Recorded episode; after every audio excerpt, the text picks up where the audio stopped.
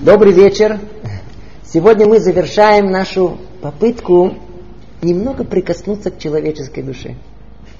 Это занятие мы посвятим конкретному примеру. Что там в душе может происходить? Но для начала сделаем вступление, чтобы было немного понятнее.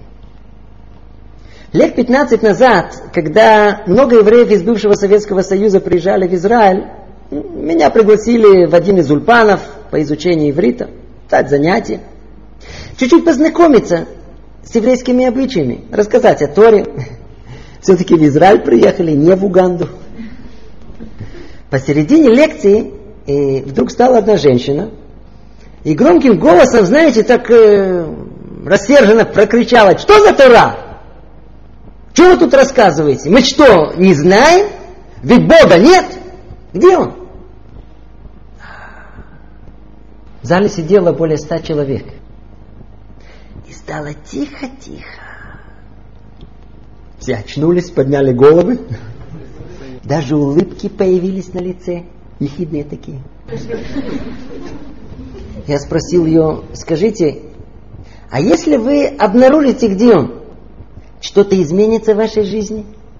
Снова стало тихо. И наконец-то она ответила, ничего. Я спросил ее, э, как вас зовут?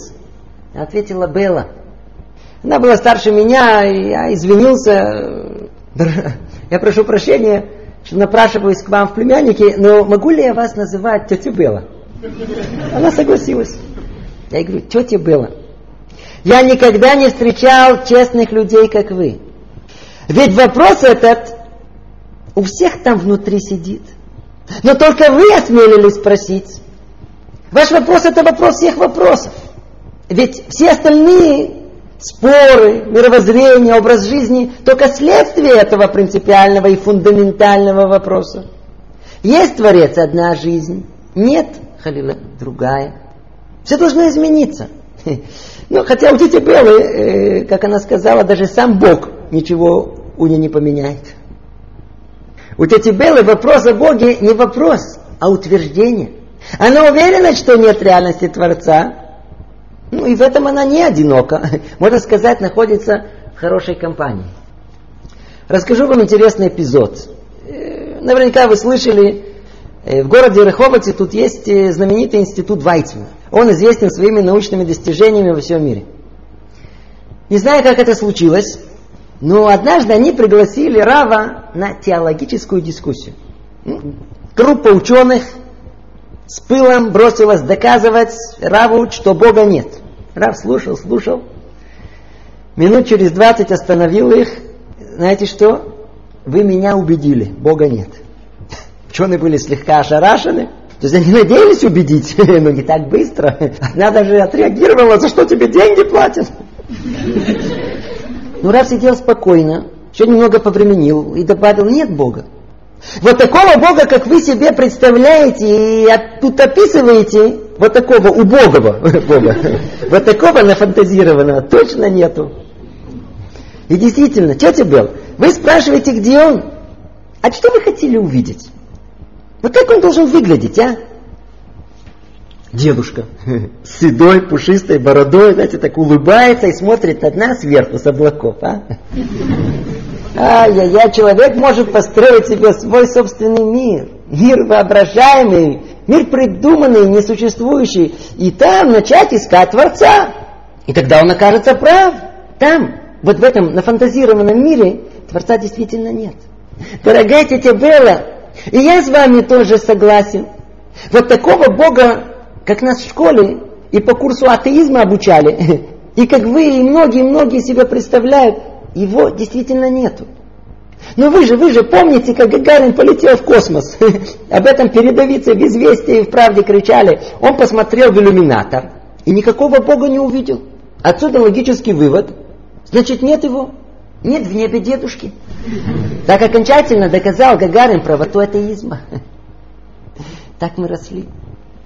И не только у тети Беллы, но и большинство из нас, несмотря на то, что никогда не выясняли, не спрашивали, не интересовались, не копались и не мучились, нет вопроса. А есть твердый и неоспоримый ответ. Да отстаньте. Не дай Бог, какой Бог? Да вы что? Только проявление этому у всех разное. Есть кто вообще ничего не знать и не слышать не хочет. А есть кто будет слушать. Он привык слушать, интересоваться, даже на лекцию, которая придет. Послушает. Ну, надо же знать, быть в курсе дела. Еврейская жизнь и закон воспринимается как национальный фольклор. Ну, порой заслуживающий уважения. Вот китайцы рис едят, англичане чай пьют. А мы едим гефилти фиш. Свечки в субботу зажигаем. Торжественно, приятно. Ну, о Творце, что за глупости? Знаете, а есть кто терпеливо слушать будет, но по старой э, привычке в кармане фигуру из нескольких пальцев держать будет. Вы же знаете, он опытный слушатель, со стажем. Еще оттуда. Говорите, говорите. Ведь он же читал, он же знает. Один мне сказал после занятий, что еще в третьем классе он слышал, что уже Бога нету. Что вы мне тут рассказываете? Да что, не знаю. А есть э, все еще, совсем мало, э, с большой претензией на рациональность. Говорит, мы люди реальные. Вот Sony, Volvo, CD, MP, DVD, вот это есть, реально. Все остальное эфемерия, не научно. Вы нам в микроскоп покажите – Математически докажите, я, а еще лучше пощупать дайте. Общий знаменатель нет Бога, а главное в добавке. И быть не может. Не пугайтесь, не пугайтесь. Сейчас верят новое поколение. Есть новое поколение, я прошу прощения, я из старого. Есть новое поколение постсоветского периода. Есть Бог. Конечно, есть. Наоборот, вы правы, сейчас все верят в Бога. Конечно, есть. Пусть будет. Не мешает. Не мешает. И что объединяет всех, это полное нежелание копаться в этом вопросе. Это их не касается. Их не касается. А вот мы коснемся. Пойдем против течения, попытаемся чуть-чуть ответить на вопрос всех вопросов. А где Бог? Однажды спросили этот вопрос знаменитого Рэбби Микоцка. Рэбби Микоцк был известен своими лаконичными и точными ответами. Так вот, на этот вопрос он ответил коротко так. Бог находится там, куда дают ему войти. Вы слышите? Творец находится там, где открывает ему свое сердце. Вот это краткий ответ. Но вполне возможно, не все сразу увидят его глубину, поэтому попробуем дать ответ более подробный, развернутый.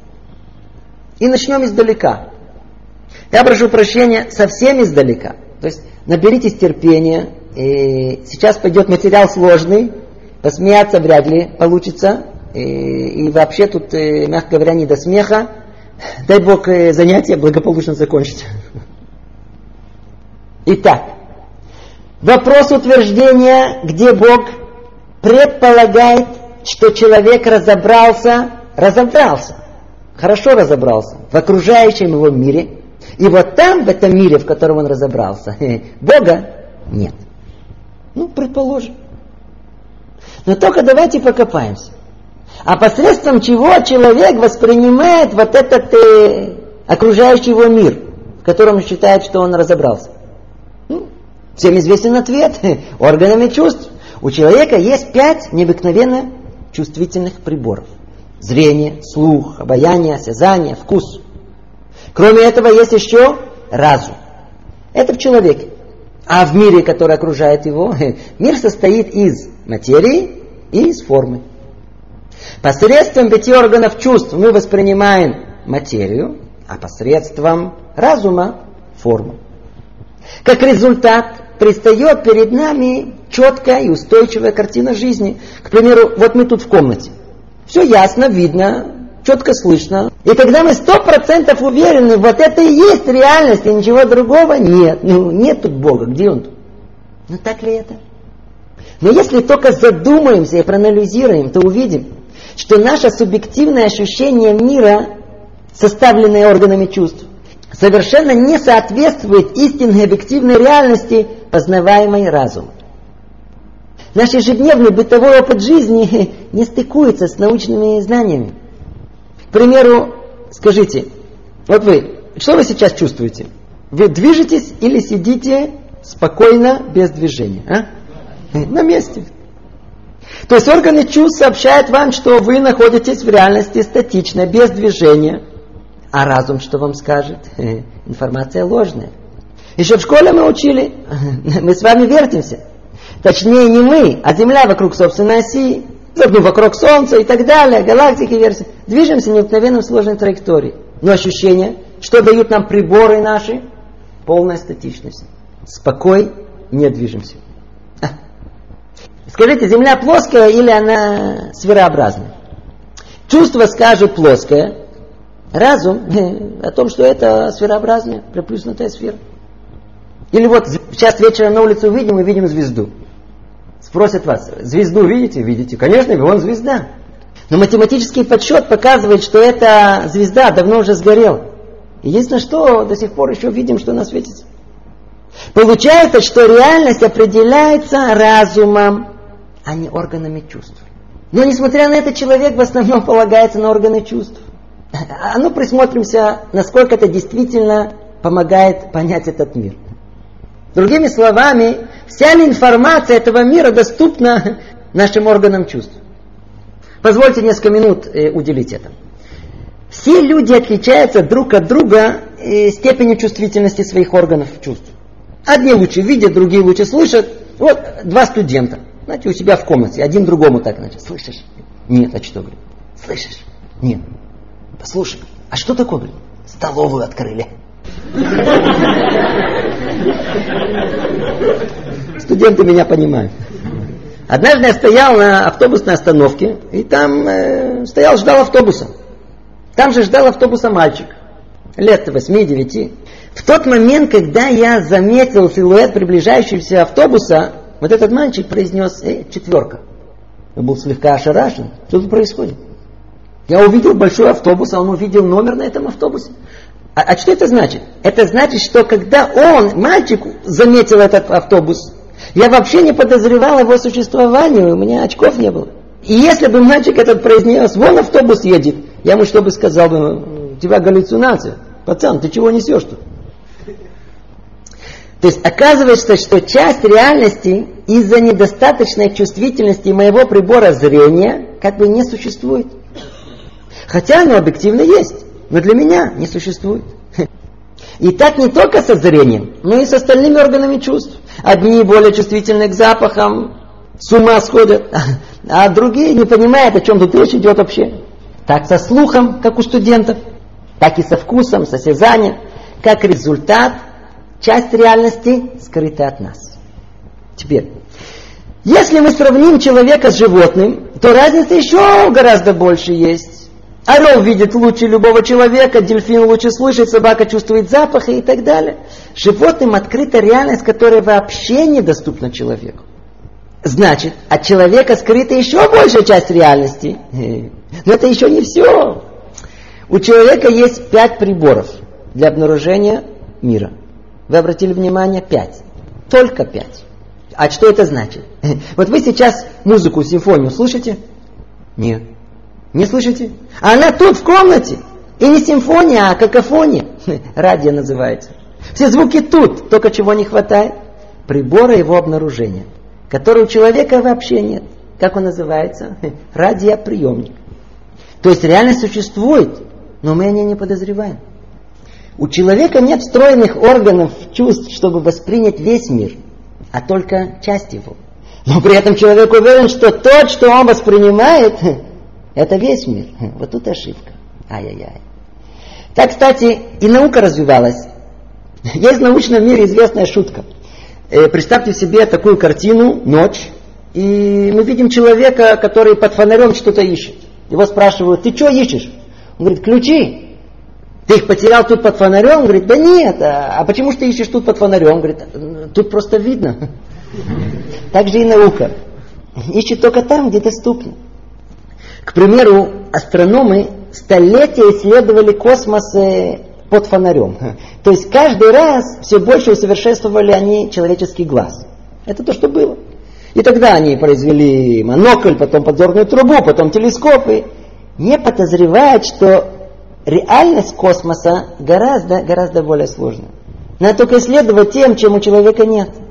И только впоследствии, когда стали исследовать космос радиотелескопом, рентгеновским, инфра, то увидели совершенно другую картину. Вся проблема, что мы до конца не знаем, чего мы не знаем.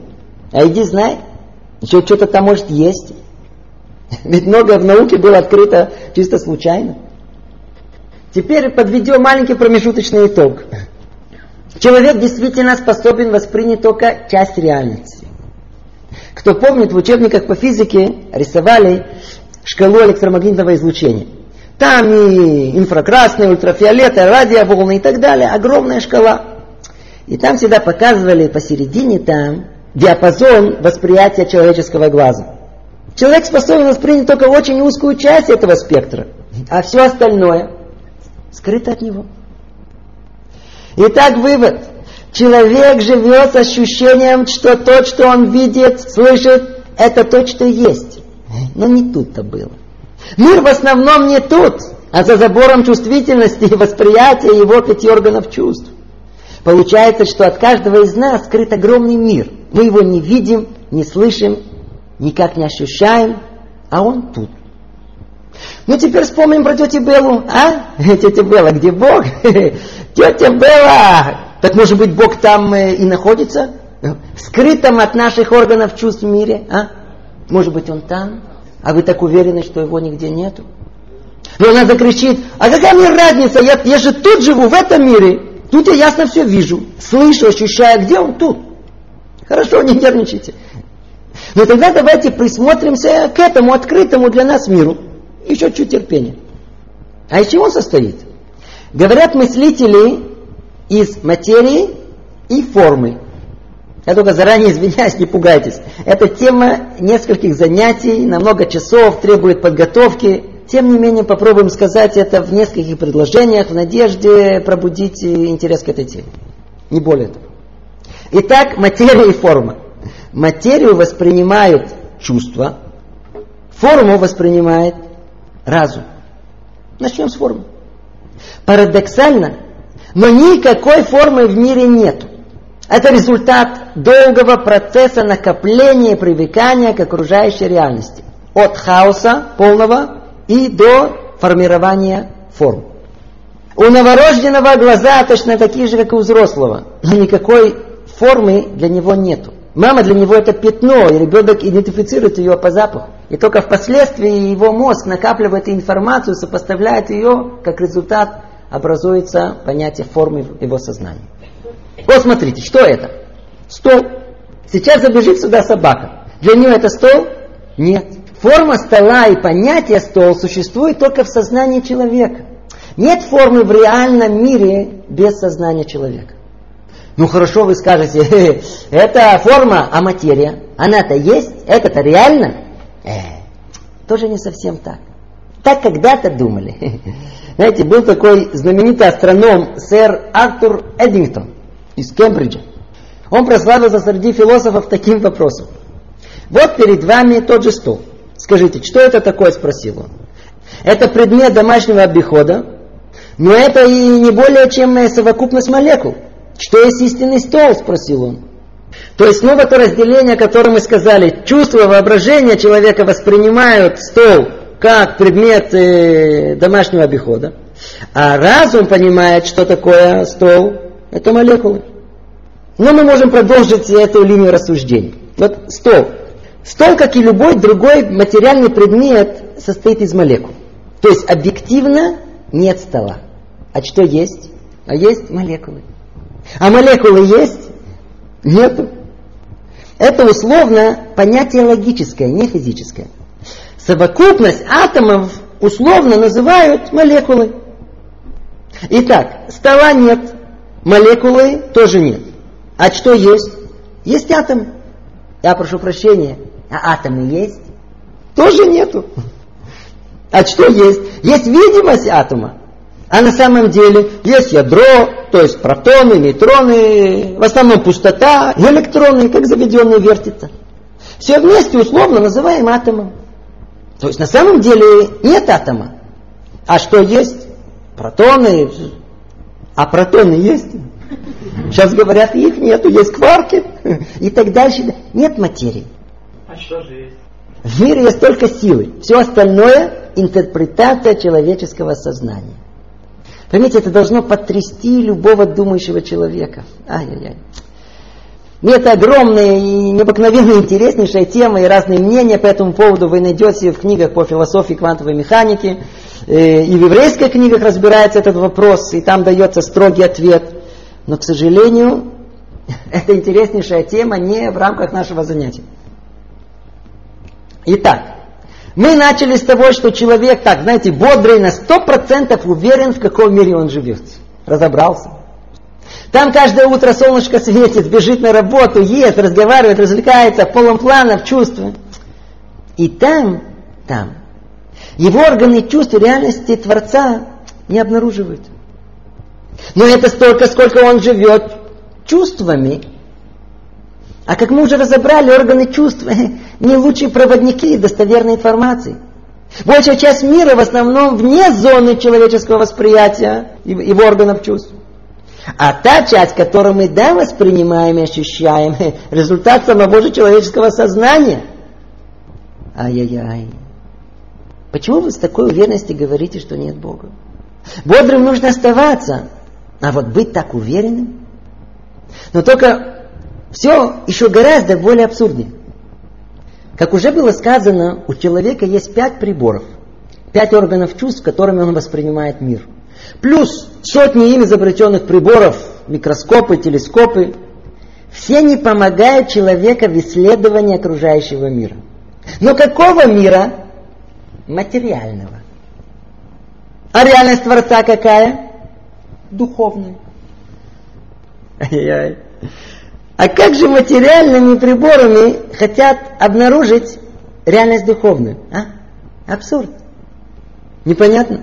Каждому явлению соответствующий прибор. Для измерения массы весы, для тока вольтметр, для времени часы. Невозможно часами измерить массу, а весами электрический ток. И тем более материальными приборами измерить духовное. Но в голову не придет измерять любовь к жене в килограммах, а ненависть к ее маме в амперах. Чтобы обнаружить духовную реальность, необходим соответствующий прибор. Чуть было. Чуть было. Вы спрашиваете, где Бог? А у вас прибор, который его способен обнаружить, имеется? Ведь если его нет, то вы правы. Для вас этой реальности нет. Для вас этой реальности нет. Может цветослепой кричать, что за цвета попридумали, нет никаких цветов. Может глухой возмущаться, что нет музыки, это ваши выдумки никто к ним в претензии не будет. Для слепых этой реальности действительно не существует, э, но для зрячих, для зрячих есть. Чтобы обнаружить духовность, нужен духовный прибор. И у любого человека в теории он имеется. И как его называют? Душа. Только духовное может воспринять духовное.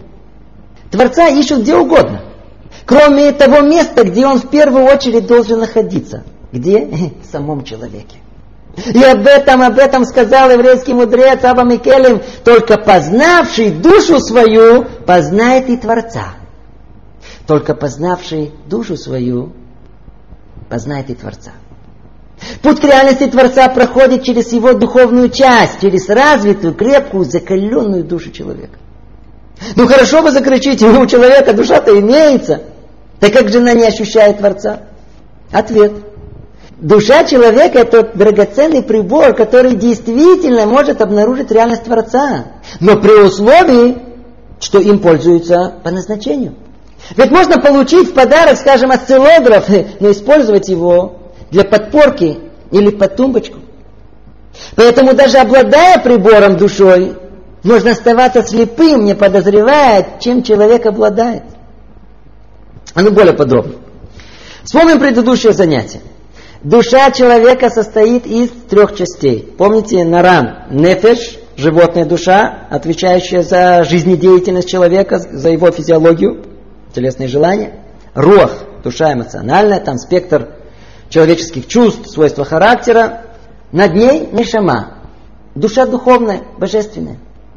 Там разум, интеллект, духовная деятельность человека. Нефеш веруах, душа животная, эмоциональная, это силы слепые в человеке. Они служат ему, но не знают для чего. Единственная зрячая сила, вот тот самый духовный прибор, чувствительный к реальности Творца, это нишама, духовная душа, то есть разум человека. О, вот мы и докопались. Не вся душа, а только часть ее, нишама, тот самый искомый прибор. А в чем проблема, скажете? Ведь в принципе речь идет о разуме человека. Ну, он у всех есть. Есть. Вы правы. Но, но, но, но требуется разум чистый, непредвзятый. Вспомните прошлое занятие.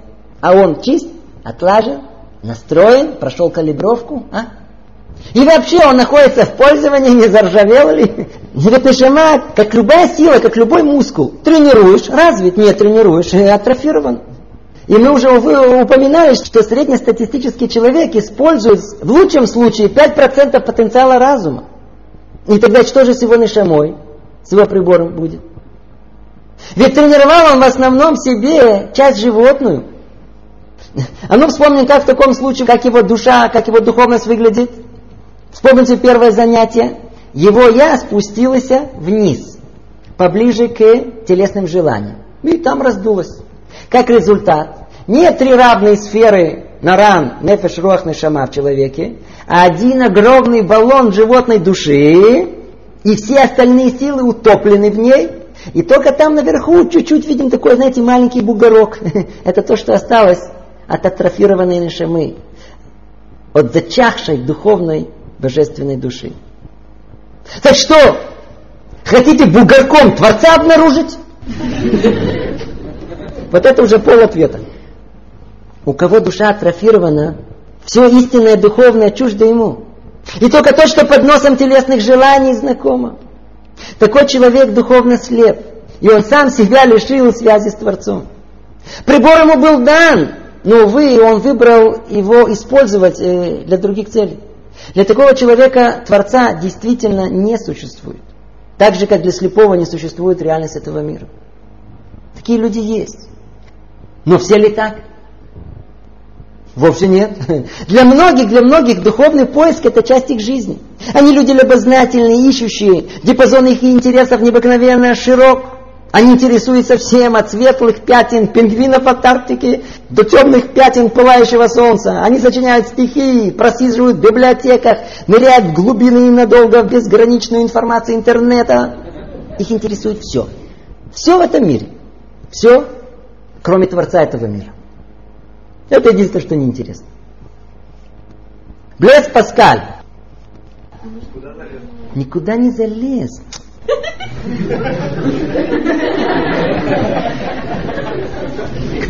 Блес Паскаль, французский ученый, физик, теолог. Так вот, однажды он сказал приблизительно так. Люди, люди проявляют повышенный интерес к вопросу, что вокруг чего вертится. Э, Земля вокруг Солнца или Солнце вокруг Земли. Верно? Это же очень интересно. Для них это необычайно важно. Но что это меняет в их жизни? Делает ее лучше, легче, Теперь с женой ругаться не будете? С родителями говорить уважительнее? Нет. А вот вопрос, если Бог не интересуется, а ведь от этого зависит вся человеческая жизнь, как же это так? Есть в мире интеллекта понятие как э, философское сомнение. Подвергать сомнению, перепроверять любую догму. И действительно, многие ищущие люди во многом сомневаются. Но вот вот что уж точно нет никаких сомнений. В чем, в чем? В том, что Творца нет, сомнения нету. Это очевидно. Ответ заранее готовый. Нет и все. Откуда им это? Откуда? Скажите, а кто честно и откровенно уделял этому вопросу время? А? Исследовал, спрашивал, думал, спорил, рассуждал, мучился в поисках ответа на вопрос всех вопросов. А если Создатель? А? И тут многие закричали, чего думать, что копаться, вы что, не знаете?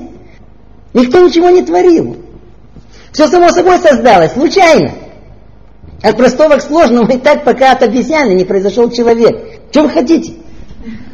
Но позвольте спросить. А почему вы так абсолютно уверены, что это обезьяны? Точнее, э, почему так хочется быть э, потомком обезьяны? Откровенно говоря, честь ведь не, не сильно большая. И редко кто на этом э, до конца и последовательно настаивает.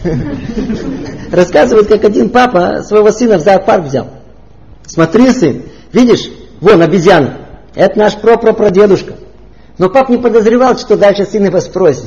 А сын его спросил, пап, а почему дедушку за решетку посадили? Неприятно. Действительно, если так дело пойдет, э, и папу внучок заперет за решетку. Почему же, как правило, кричим, человек это звучит гордо, но когда как только касается Творца, хоть и стесняется, но предпочитает быть это обезьяной. Более того, в принципе, больше хочется быть сыном Бога. Но жить, жить, как предок Дарвина. Почему? А? О, вот это напрямую касается нашей темы о потемках человеческой души. До этого, можно сказать, было вступление, а сейчас покопаемся в этом феномене. Как человек приходит к неоспоримому, абсолютному и стопроцентной уверенности и очевидному мнению нет Творца. Как эта слепота может порождаться? Вспомним материал прошлого занятия и расширим его на этом частном примере. Обратимся к Таре. Там во главе Итро описывается центральное событие в жизни евреев. Раскрытие Творца всему народу на горе Синай. Событие это известно под названием Синайское откровение. Раскрытие было неестественное, непосредственное, без помощи глаз и ушей сказано, глаза слышали, уши видели. Реальность Творца была им так же очевидна, как их собственное существование. Событие потрясло всю их душу до основания шоком невиданного. Но проходит 40 дней. Всего лишь 40 дней. И еврейский народ грешит, построив себе идола золотого тельца. И хотя произошедшее далеко-далеко от буквального понимания, все спрашивают тяжелый вопрос, а, а как это могло произойти? От откровения Творца до, казалось бы, на первый взгляд, полного отрицания, то есть идолопоклонства, за 40 дней? Как это понять? Есть очень интересный видраж, который поможет нам глубже разобраться в произошедшем. Когда Машера Бейну, пророк Моисей, записывал Тору под диктовку Творца, он дошел до слов о творении человека. Насе Адам, сотворим человека по образу и подобию. Услышав это, у него перо выпало из рук. Сотворим? Почему в множественном числе? Кто сотворил человека? Группа? Научно-исследовательский институт? Он обратился к Творцу. Наш протец Авраам, первый, вопреки всем и всему, принес в миру идею монотеизма, единого Творца. Сейчас мы, как народ, удостоились получить Тору от самого Творца. И своими же руками напишем там «сотворим», как будто Творец не один, ведь многие прочтут и смогут ошибиться – Слушайте, слушайте внимательно, вот тут и ключ ко многому. Сказал Творец ему так. Кто захочет ошибиться, ошибется. Вы слышите? Человек ошибается тогда, когда он хочет ошибиться. Или по-другому, как говорит Рамхаль, слеп тот, кто хочет быть слепым. Все зависит от желания человека. Не реальность определяет желание человека, а желание человека определит, что есть реальность. Все наоборот. Теперь вернемся к э, построению золотого тельца. Что там более подробно произошло? Ну, напомню. Еврейский народ удостаивается Тары благодаря тому, что были готовы ее принять, не ведая, что там написано. Все это знают, они ответили Творцу на Асе Бенишма. Сделаем, то есть выполним то, что там будет написано, и только после этого услышим, то есть поймем, что мы делаем. Если вы заметили, как правило, у всех наоборот. Что там произошло? Образно говоря, подошли к вам с пустым листом бумаги и говорят вам, э, ну, подписывайтесь. А вы, а для чего? подписывайтесь, что вы будете выполнять все, что тут будет написано. Но тут же ничего не написано. Лист пустой, говорит, не страшно. Сначала подпишитесь, э, а потом, что надо, впишут. Я беседер, окей. Вот так и народ Израиля. Он обязался исполнить все повеления Творца, не зная всех их подробностей. И только после этого Маше Рабейну поднялся на 40 дней и ночей получать все детали обязательства. Там наверху все впишут. И народ Израиля начал ждать. Теперь представьте себя в их положении. Вы в воодушевлении подписались. Но прошел день, второй, третий. И разные мысли тут пошли. Иди знать, что там будет написано. Ведь могут что-то запретить, а? Точно что-то запретят. Мы же знаем датишников этих. А вдруг запретят спать до обеда. Или, я знаю, спиртные напитки с картошечкой, селедочкой запретят. Всякое может быть. А вдруг телефоны, телефончик родной переносной запретят. Что будет? Или девочки Нини, все, больше нету. Иди знай. То ли запретят смотреть телевизор до пупения, джинсы с мылом. Не дай Бог.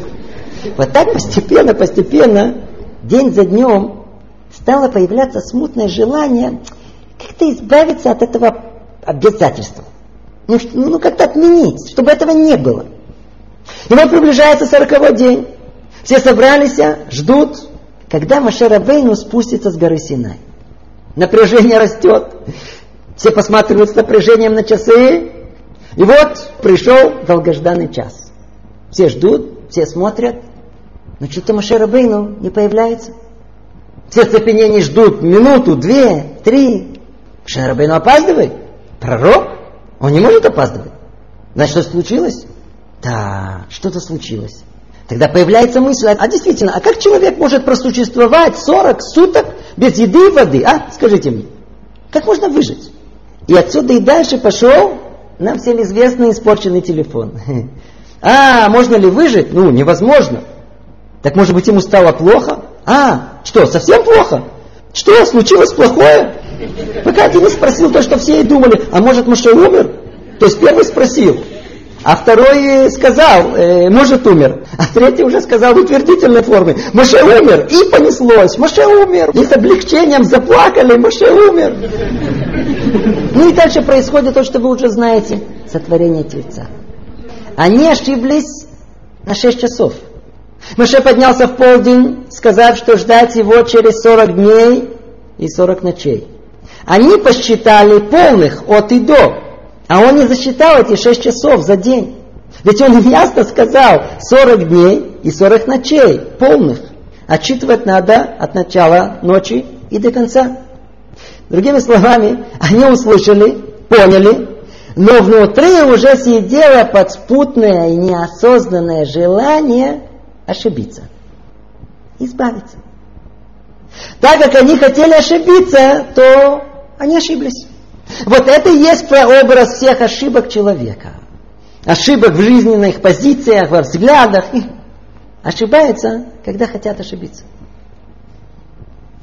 Когда человек находится перед дилеммой, каким-то выбором, то ли во мнении, то ли в действии, когда необходимо занять какую-то позицию, как? Согласно чему человек сделает выбор? А? Что перевесит чашу весов в ту или иную сторону? В принципе, вопрос тут, а кто хозяин человека? Ну, надеюсь, после пройденных пяти занятий э, чуть более ясно. В идеале, кто должен быть хозяином человека? Его разум. И действительно, разум э, проводник человека во всех его мыслях, речах, деяниях в течение дня.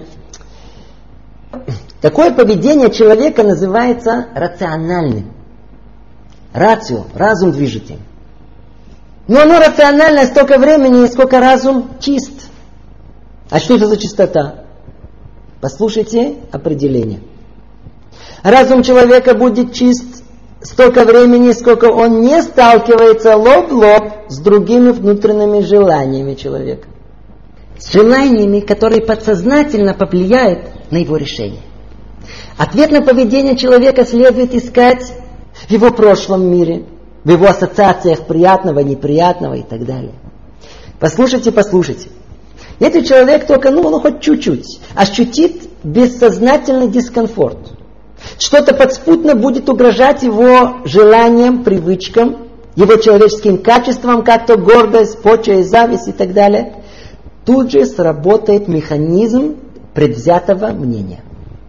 Тот самый разум, разум ясно видящий, что надо, надо, вдруг отключается, и какой-то там зверь изнутри, знаете, так решительно прорычит. Не хочу. И все. Или наоборот, да, хочу. Я тут хозяин. А почему так? Вот тот, тот изнутри, который рычащий зверь, сильнее. Вот это и есть причина ошибок человека. Он ошибается, когда, вопреки разуму, животная эмоциональная часть человека хочет ошибиться. Вот поэтому человек видит то, что хочет видеть, слышит то, что хочет слышать. Вот поэтому там на горе Синай они ошиблись на 6 часов, и хотя разум ясно видел ошибку, привычки, пристрастия и вожделения почувствовали угрозу. Вот тогда им захотелось ошибиться. Ну и маленький бунт, разум повержен, путь к ошибке проложен. Желающий ошибиться, ошибется. То есть желание заставит человека ошибиться. Не видеть, не слышать, быть слепым. По желанию, когда хочется. Надеюсь, теперь чуть более понятно. Вспомни начало занятия. Ведь Бога нет, кричала тетя Белла. Не дай Бог, чтобы Бог был. Он мешает желанию человека. Тетя не хочет, чтобы он был. Вот потому что она не хочет. Поэтому его точно нету. Вот и ответ. Знаете, однажды, давным-давно, к нам на субботу приехали мои знакомые, ну, посмотреть, что случилось с, с человеком, был нормальный, теперь какая-то религия. Да, что-то новенькое такое. Знаете, были они людьми интеллигентными, с учеными степенями, спрашивали вопросы. И странное дело, слушали. Вот если человек спрашивает какой-то вопрос, он что, вас спрашивает что-то узнать? Человек спрашивает, чтобы только после своего вопроса сказать, что он сам думает по этому поводу. Но они были людьми другие, сами сказали, мы отстаивать свои же позиции, которые мы и так их знаем, не будем, бессмысленно. Поэтому послушаем, по крайней мере, что-то новое. Вот мы с ним посидели, сидели с ними до трех ночи. Вопрос, еще вопрос. Это был живой, настоящий интерес. На следующий день продолжили, проговорили без перерыва до четырех дня. И вдруг Помню этот момент, жена друга спрашивает, а как ты в субботу ездишь на море? Я говорю, я в субботу на море не езжу. Как? Не ездишь на море в субботу? Знаете, это надо было видеть. В одну секунду все вопросы вдруг исчезли. Интерес тоже. Ой, знаете, уже поздно, значит, начали собираться быстренько, быстренько, все. Все закончилось. Поймите, если истина противоречит или даже издалека угрожает моей привычке или удовольствию ездить на море в субботу, и не важно, что можно ездить туда в любой другой день, то такая истина меня не интересует.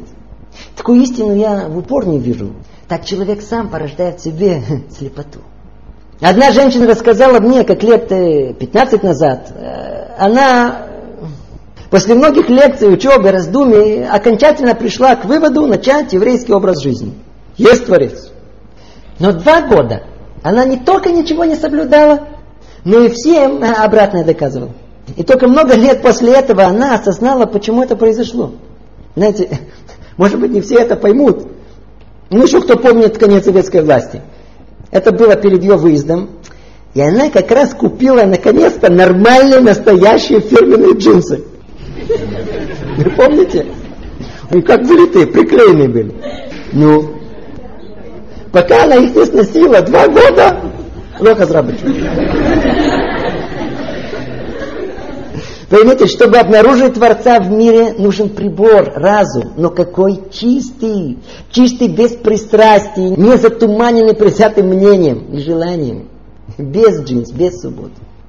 Нет Бога, кричали. Нет, почему? Потому что не хотим, чтобы Он был. Страшно. Ведь если есть Творец, то значит я, Его творение. И если он меня сотворил, значит от меня он что-то хочет. Э, хочет э, от меня, э, а я не хочу. Не хочу ограничений ни в чем. Не хочу ответственности. Я что, на море не поеду, когда я хочу? Или же вы мне что скажете, новые джинсы выбрасывать? Нет Бога. И быть не может. Не хотим его. И как-то сразу в зоопарк потянуло к своим. Там ничего удобству и внутреннему комфорту и привычкам, там ничего не угрожает. Ну что вы, закричат все, неужели так все примитивно? Не хочу вас расстраивать, но ответ э, да. А я их э, и имел в виду. Ведь все остальные слепо верят в них. Конечно же, ученые люди рассудительные и рациональные. И у них на первый взгляд должна быть полная диктатура разума. И она есть. Но в своей профессиональной области. И только до той точки, где появляется дополнительное желание. Он может быть академик, самым высоким IQ. Но если его разум не чист, а примешана к нему гордость, тщеславие, зависть или просто вожделение, никогда голой правде не придет. Он ошибется. Но когда дело касается существования Творца, то зачастую холодная рациональность превращается в э, горячую, горячую эмоциональность. До сюда логика, а отсюда и дальше ее отсутствие. Однажды один человек поделился своими впечатлениями. Он посетил лекцию о строении мозга. Лектор был просто великолепный. Лекция два часа слушалась на одном дыхании. Лектор рассказал о невероятной сложности функционирования мозга. Как все работает в огромном количестве деталей, в полной синхронизации. Что-то невероятное. После лекции он подошел к лектору и спросил его, скажите мне, я настолько поражен всем, что вы тут рассказали, а мозг – это невероятно сложнейшая структура. И все работает в такой синхронизации, в такой гармонии – Скажите, как это могло случайно само по себе самоорганизоваться? Теперь послушайте, что ему ответил профессор. Да оставьте это. Зачем вы спрашивать эти вопросы? Надо наслаждаться. Какая красота, а? Как это красиво. И подобных примеров э, множество. Ну, может, еще чуть-чуть э, на эту же тему о происхождении жизни. Я только хочу оговориться. Как и многое другое, чего мы коснулись только вскользь. И эта тема требует детального, подробного, подробного рассмотрения. Невозможно сделать все это в рамках одного занятия. И нас тут же интересует только психологический аспект этого вопроса. Поэтому скажем без предварительных объяснений. Вера в теорию эволюции для многих превратилась, э, используя их лексикон, в слепую религиозную догму. А ну, процитирую вам, э, что писал э, в уважаемом журнале Scientific American о возможности появления жизни на Земле лауреат Нобелевской премии профессор Джеральд Вольт. Пишет он так. Достаточно человеку всмотреться в сложность мироздания, чтобы понять, что самоорганизованность жизни случайным образом невозможно. И тем не менее мы существуем. Как результат, я верю в спонтанную генерацию жизни. А? Это надо прочесть несколько раз, чтобы понять, что тут сказано. Слушайте. Что он тут сказал? Появление жизни случайным образом невозможно. Тем не менее, я верю, верю, что жизнь появилась случайным образом. Профессор. До этой точки логика, отсюда и дальше пошла э, психологика. На веру перешел. А ну по порядку. Объяснив вначале логику. Поймите, гипотеза происхождения жизни, и даже в своей современной форме неодарвинизма, она состоит из длинной цепочки предположений. В принципе, достаточно разбить одно звено, чтобы вся остальная цепочка не имела смысла. В этой же гипотезе все звенья более чем проблематичны. Профессор Вальд застрял только в одном звене, на уровне органической химии, уже не говоря про молекулярную биологию. Речь идет о появлении первых органических молекул. Конечно же, идея о синтезе сложных органических молекул из более простых структур, идея красивая. Но проблема, какая вероятность, что это произойдет случайным образом? И даже за миллиарды миллиардов лет. А? Математический подсчет показал, что вероятность случайного синтеза молекул аминокислоты, она 10 минус 20 степени.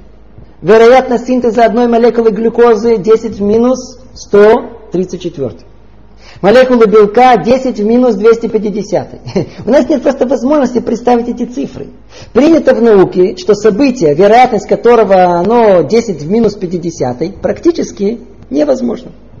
То есть речь идет о чем-то, что принципиально даже быть не может. Кстати, кто хочет, может подойти после занятия и посмотреть источники, которыми я пользуюсь. Или другими словами, как-то образно сказал другой лауреат Нобелевской премии, профессор Хойл, по поводу вероятности случайного синтеза клетки, оцененной в 10 минус 39 958 степени. Что скорее ураган, пронесшийся над свалкой металлолома, соберет из обломков Боинг 747, чем случайный процесс приведет к сотворению клетки. Тут невозможно даже представить это. Вот по этой и многим другим причинам заявил профессор Вал, что происхождение жизни случайным образом невозможно. Ну, до этой точки логика, это вещь понятная. Факты. Математика, статистика, физика. Но отсюда и дальше пошло «но». О, эмоциональное «но». Откуда появляется «но»? Вот только, только послушайте, надо, надо это понять. Смотрите внимательно. Вот откуда мы с вами появились, а? Проблема, что появление жизни в мире может быть в теории объяснено только двумя причинами. Вы слышите, только двумя. Или жизнь в мире результат целесообразного процесса, то ли было творение, а отсюда есть Творец, то ли жизнь результат случайного слепого процесса. Дарвин прав. Жизнь развилась из мертвой материи. Инопланетяне. А они откуда появились? От других инопланетян. А те от других. Откуда появились первые? То есть та же дилемма остается. Поэтому есть только две возможности. Вот отсюда и простой вывод. Если одна из этих возможностей будет опровергнута, то автоматически что остается? Вторая. А теперь словами профессора Вальда. Если возникновение жизни случайным образом невозможно, значит остается какая возможность? Вторая, что было творение. То есть, что есть Творец, есть Бог. А, а вот такую средневековую глупость, вот это уже не можем предположить. Вот поэтому говорит профессор Валь, ничего не остается, как верить, верить, что вопреки здравому смыслу и фактам, жизнь возникла случайным путем. Вот это настоящий верующий. Можно сказать, фанатик с большой буквы. Верит. Только что сам доказывал, что появление жизни из мертвой материи невозможно. Факт. Но для него еще более невозможным является предположение, что он творение Творца. Что жизнь – результат творения. А почему так? Ответ тот же. Нет Бога, потому что не хотим, чтобы Он был. А ну послушайте, что пишет Адеус Хаксли в своей статье «Признание профессионального атеиста», опубликованного в журнале Report. А кто такой был Хаксли? Сам Хаксли это третье поколение пионеров дарвинизма. Его дедушка называл себя собакой Дарвина бежащий перед ними, возвещающий миру о теории эволюции. Отец его был ведущим ученым, он был доминантным именем в тотальном распространении теории Дарвина, от школы до Академии наук. И вот пришел внук, продолжил традицию семьи, но неожиданно для всех написал к концу жизни исповедь. А ну, послушайте каждое его слово. Цитирую. У меня были все причины не желать, чтобы в нашем мире был смысл. Как результат, я предполагал, что в мире нет смысла. Но это уже нам знакомо. Предположим, что Бога нет, а как результат докажем, что Бога нет. Без каких-либо трудностей я мог найти разумное объяснение этому. Для меня, как и для большинства людей моего поколения, философия отсутствия смысла было инструментом свободы. Свободы от морали и этики. Мы не хотим морали, так как она мешает нашей сексуальной свободе. О, вы слышите? Вот ларчик просто и раскрылся. Вот там глубоко-глубоко, внутри души, тщательно замаскированная за уравнениями, экспериментами, научными авторитетами, за всем этим, так знаете, по-простому, всего лишь э, животное желание. За высокими лозунгами о величии человека, о свободе личности, о женской эмансипации, всего лишь желание не быть скованными рамками морали. Величайшие мыслители мира действительно были невероятно гениальны, но в не меньшей степени, чем масштабы их гениального понимания, были масштабы их телесных вожделений и неограниченного высокомерия и тщеславия. В вопросе, если Бог неизбежно приходится делать стратегический выбор между Творцом и девочками, или другими дурными человеческими качествами. Да, да, примитивно. И профессор, и водопроводчик бегают за секретаршей с одинаковой скоростью. Совсем просто и примитивно. Да нет Бога, потому что не хотим, чтобы Он был. Не хотим, чтобы хоть что-то ограничивало наши желания. Он мешает нам наслаждаться привычной жизнью.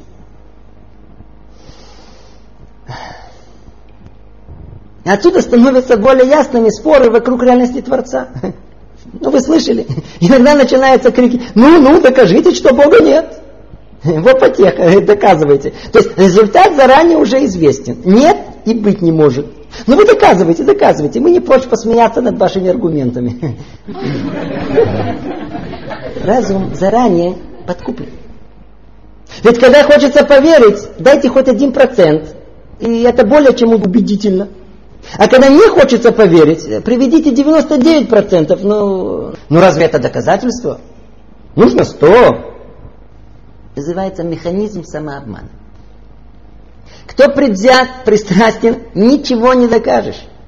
Но для человека непредвзятого, непристрастного, ищущего и желающего добиться истины, реальность Творца открывается с максимальной степенью вероятности, близкой к ста. Но никогда не на сто процентов. Ну, спросите, а почему? Потому что если бы реальность Творца была открыта нам на сто процентов, люди бы превратились в роботов. И не было бы свободы выбора. Человека просто бы не было. А есть доказательства Творца? Конечно, есть. Есть, по крайней мере, 13 подходов к доказательству существования Творца. Все они построены на логике и на точных науках. Это тема для нескольких занятий. Но, кстати, кто захочет это слушать? Ведь никто не терпит, чтобы ему что-либо доказывали. Даже часть религиозных людей не хотят, чтобы им доказали существование Творца близкому к 100%. Ведь тогда придется и соблюдать все повеления Творца на все 100%.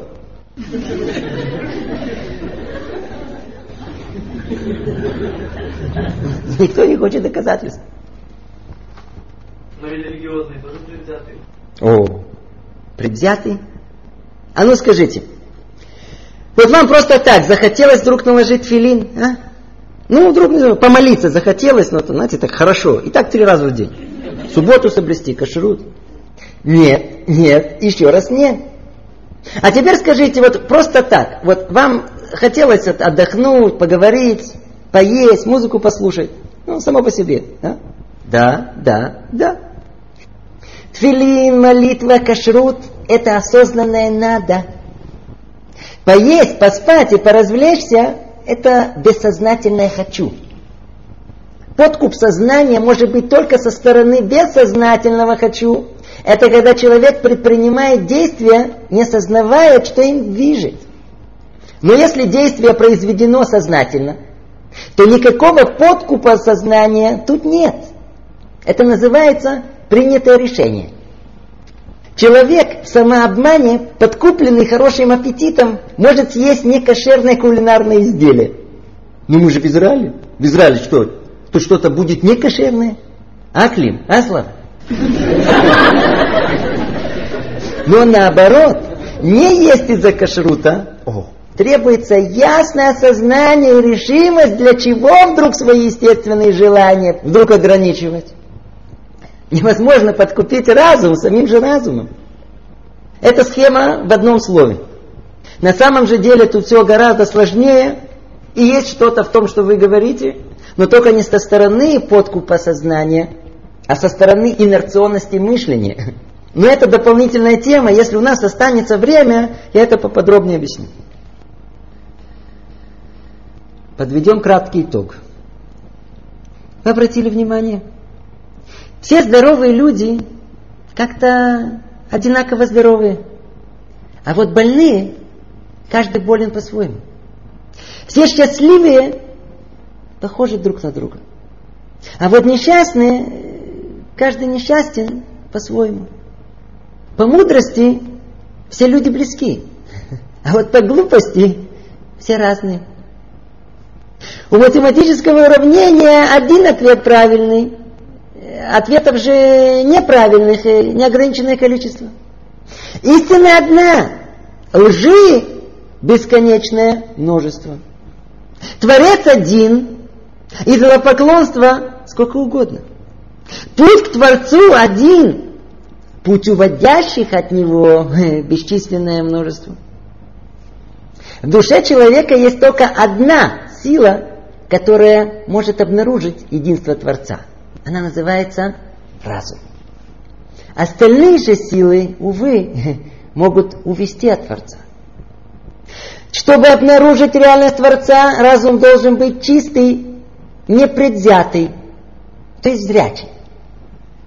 Хорошие человеческие качества, как то скромность, терпимость, радостное состояние духа и так далее, они, они дают возможность разуму быть зрячим и чистым от предвзятости. А с другой стороны, плохие человеческие качества, высокомерие, зависть, гнев, ненависть, тщеславие и так далее, а заодно вожделение тела и необузданное воображение, и все они вместе взяты называются по-простому одним словом эгоизм. Вот они делают человека слепым, предвзятым. Разум и хорошие человеческие качества предлагают человеку зрячее «надо». Все остальные силы, то есть эгоизм, диктуют человеку слепое «хочу». И вся жизнь человека теперь проходит между светом «надо» и тьмой «хочу».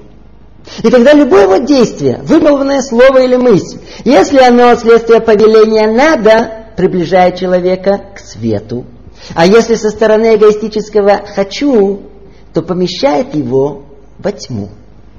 При свете реальность Творца очевидна и ощутима. При тьме скрыта. Отдалившись от Творца, человек находится в темноте, в тьме. Об этом говорит Рамхаль, что в зависимости от того, насколько человек удалился от света, два вида тьмы существует. То ли есть полная темнота, и тогда человек вообще ничего не видит. И идя в темноте по дороге, он может э, споткнуться, неожиданно упасть, повредить себе. То ли человек окутан сумерками. Есть чуть-чуть света, но тогда проблема другая возникает. Идя по дороге, можно стол принять за человека, человека за стол, все перепутано. Вот так и в нашей жизни. Есть, в общем, два типа людей, утверждающих, э, спрашивая, а где Бог. Первые в полной тьме, а вторые в сумерках. У первых слепота сознательная. Они не хотят быть зрячими. Они полны рабы своим желанием. Вы, главное, не трогайте, не отвлекайте от удовольствий, не раздражайте неприятными разговорами о Боге. Не надо мне ничего рассказывать, сами с усами. Не учите меня жить. Колбасу давай, водички, девочек на десерт. Гони пейсатый. Но есть среди них кто наоборот. Закричит, есть Бог. Есть Бог. Пусть будет. Главное, чтобы не мешал удовольствием жизни, привычкам. Не менял. И мне соблюдать ничего не надо. Я еще побольше вашего религиозного. Я в сердце, я в сердце. Вот это слепота полная. А есть второй вид. Полуслепых. Вроде видят, вроде нет. Вроде ищется, э, вроде хочется. В основном и хочется, и, и ищется. Но чего? Своего. Ищут духовные идеи, строят мировоззрение, но с точки зрения своего «я». А где мое мнение в этом? Ведь если соглашусь, что есть Творец, то я где? Творец сказал. Ну хорошо, а я вот вам скажу.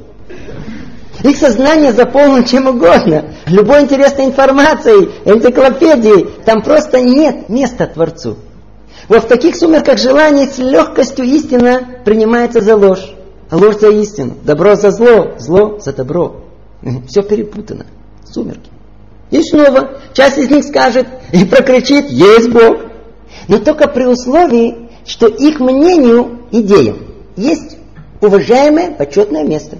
А если нет, нет Бога. Один человек мне просто так и сказал, вот я процитирую. Я вначале зажегся еврейской мыслью, пошел в синагогу, но почувствовал себя там э, придурком. Ничего не понимаю. Столько книг, и все незнакомые. А быть ущербным не хочу. Не для меня. Вы слышите? Какая там истина?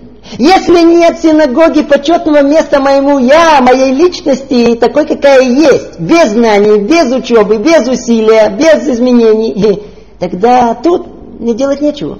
Какая там истина? Не хотим оригинального еврейского, потому что нет там места нашим доморощенным идеям. А я так думаю, я так полагаю, а я вот слышал. Знаете, это очень трогательно, что у вас есть свои идеи. Но они истины. В принципе, вот эти два вида слепоты произрастают из двух корней человеческой души. Эти два корня толкают его постоянно в его жизни. Это тава и гава. Телесное вожделение и духовное высокомерие. Не об этом все наши занятия были. У каждого человека своя слабость. Кого больше толкает страсть к еде, к противоположному полу и так далее. Кого толкает стремление к почестям, к тщеславию и так далее. Первое порождает полную слепоту, второе – сумерки. И все наше занятие теперь коротко вкладывается в одно предложение. Нет Бога, кричат слепые люди. Первая категория слепых, потому что ищут телесное удовольствие – а не духовность. А вот вторая категория – интеллигенция. Да, ищут духовность, но совершенно, совершенно не ищут истину. Точнее, они ищут духовного удовольствия, но совершенно не ищут истину. Никакую истину даже не пытаемся искать. Даже непонятно, о чем речь идет. Вот тут, тут и слепота находится. Наши милые, интеллигенты, остроумные, знающие, дорогие евреи, готовы слушать, привыкли читать, спорить, доказывать, дискутировать. Приятно проводить время. Но никогда, никогда не копаться, а истина это или нет. Есть ли Творец? Если поинтересуется, то как любознательные туристы. А, Бог, э, интересно. Да. И побежали дальше. Следующему интересно. тетя Белла, тетя Белла. Нет Бога. Нет Его, потому что не хотим, чтобы Он был. Не видим Его, потому что ослеплены своими чувствами и желаниями. Вот вам и ответ. Так как же обнаружить Творца? Конкретно. Конкретно, а? Отвечу, но только не жалейте, что спросили. Обнаружить Творца условно. Это как обнаружить нужную э, программу по радио. Настроиться. Непонятно? Ну, предположим, что один житель Новой Зеландии э, под названием Лева, Левик, э, захотел прослушать по радио трансляцию важной для него программы. Ну, нашего занятия, предположим. Единственная проблема, он видит радиоприемник первый раз в жизни. Ну, так случилось, предположим. Предположим. Что произойдет? Итак, Лева берет в свои руки радиоприемник, покрутил его так, стал слушать, ничего не слышно. Был там в комнате один дружок, э, такой более продвинутый. Так Левик ему стал жаловаться, говорит, смотри, испорченный, не работает. А тот ему, а ты его включил? Он говорит, нет. Говорит, ну подсоедини к источнику энергии, в розетку. Ну, Лева подсоединил, включил, слушает. Шипит только, сказал тебе, что не работает. А тот ему, э, да нет, покрути, покрути, вон там ручка есть. Настрой теперь на нужную волну. О, о, о. Но по дороге к волне, видите, Левик стал слушать и а, крутит дальше, а там э, тут музыка, там разговоры. А тот ему еще крути, еще крути. Говорит, дальше, дальше. Говорит, о, о, слышите? О, теперь слышно. Говорит, но с помехами. Говорит, антенну ты выдвинул, чтобы чувствительность была? Говорит, нет. Говорит, ну выдвини, ну. Говорит, о, теперь гораздо лучше слушай теперь, дальше, говорит, хорошо. Но иногда пропадает слышимость. Что делать? Тогда, ну, поменяй место, может быть, в другом месте, это более устойчивый прием. О, о, теперь совсем хорошо. Отличная слышимость. Вот это прообраз. Вот так можно обнаружить и Творца в этом мире. Вот так и с нашей душой, как с радиоприемником. Тот же порядок, те же этапы. Душа есть, радиоприемник есть. Но надо ее для начала включить. Подключиться к источнику духовной энергии. Ну вот что это значит? Э, уже проходили. У человека есть тело и душа. Тело материально, там, мускулы, душа духовно, разум там. Обеим частям необходим доступ энергии. Для этого их надо кормить, развивать, тренировать. Что же будет человек? Вот что раскормит и натренирует, то и будет. Ведь что он, как правило, тренирует? Э, тело, а дух атрофированный покоится. Вот это и есть выключенное состояние. Ну, так не пойдет. Человек должен развивать человеческое, то есть разум. Вы обратили же внимание, все материальные желания приходят сами по себе. Духовные требуют усилия. Пока духовность не разбудишь, она сама не придет. Поэтому бежи, ищи, слушай, читай, заставь себя искать духовность. Надо захотеть жить духовной жизнью, э, надо включиться. Итак, встряхнулись, захотелось духовной жизни. О, теперь следующий этап. Что теперь? Надо настроиться на нужную волну. Предположим, душа ваша начинает искать духовную пищу.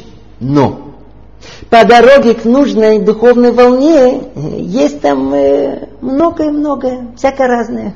Там можно встретить хорошую музыку, поп-шоу, радиотеатр, представления, политика, разговоры, лекции, что угодно. Ай-яй-яй, голодную, ищущую душу можно напичкать чем угодно. От суррогата массовой культуры до утонченной травы разных оккультов.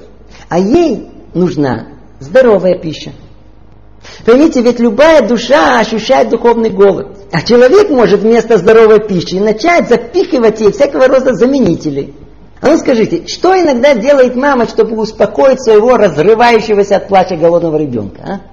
Раз пустышку в рот. И смотришь, успокоился. Присосался так и молчит, довольно.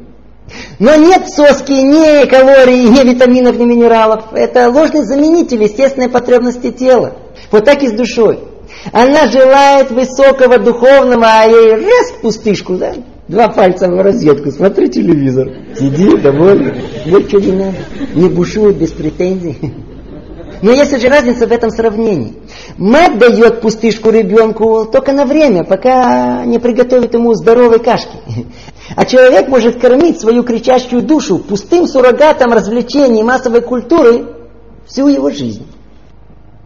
Кстати, есть еще один способ успокоить плачущего ребенка. Знаете как? Ну, запутать его, отвлечь, ну, сбить его с толку всякими трещотками, криками, звуками. Так и человек.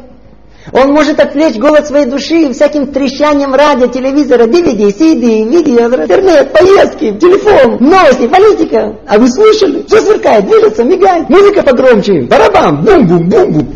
Смотришь, вот и душа такая спокойная. Уже ничего не хочет. Такую свою пустышку, знаете, счастливо сосет. Это как многие спрашивают, э, а для чего мне вообще быть религиозным? А мне без вашей религии хорошо. Для чего мне это нужно вообще слушать? Человеку уже все хорошо, у него все есть, все. Душа забита всем уже. Еще чуть суррогата. Вообще ничего не захочется. Но человек как дерево, дерево истинный ком приходит из земли. Оттуда он вырос, там его корни. Если вырубить эти корни, то дерево начнет чахнуть. И даже если красить листья зеленой красками, спреем для блеска опрыскивать, все равно завянет. Так и душа.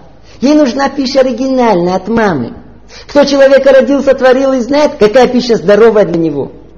И Творец дал нам эту пищу. Тара называется. Там есть все. Там есть все витамины и минералы для нашей души. Но по дороге к ней, по дороге к Торе, крутя ту самую ручку радиоприемника, можно услышать не только прелести массовой культуры. Начиная духовный поиск, человек оказывается перед колоссальным супермаркетом идей, измов, философии, религии. Там Йошка, Будда, йога, Кришна, синтология. Сейчас каббалисты завелись. Кстати, все виды измов и сектов и религий, все есть в Израиле. А? Любопытно, нахон? Заманивает, прям притягивает. А вы еврей, Лева? Да. Ну так начните со своего еврейского. Тогда поймете, что в основном все от евреев они-то и понабрались. И будьте к ним критичны и недоверчивы, ну, по крайней мере, как, как всему еврейскому. Проверяйте на непротиворечивость, э, докапывайтесь. И в конечном итоге вы придете к истине, к дарованной Творцом Торе. И надо искать истину, не духовное удовольствие. И не кричите, где тут Творец, находясь на пляже в Аждоте или в дискотеке в Тель-Авиве. Говорят, мы больше ощутим в синагогах, в ишивах, э, там, где его Тору ищут.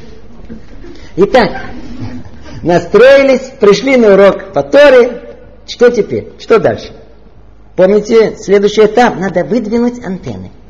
Повысить чувствительность. А что это? Иногда человек сам приходит на занятие Торы. Настроился, сидит, слушает, лоб морщит и ничего не понимает. Более того, не то, скучно. Тора это не книжка с картинками, ее не читает, а скрупулезно изучает.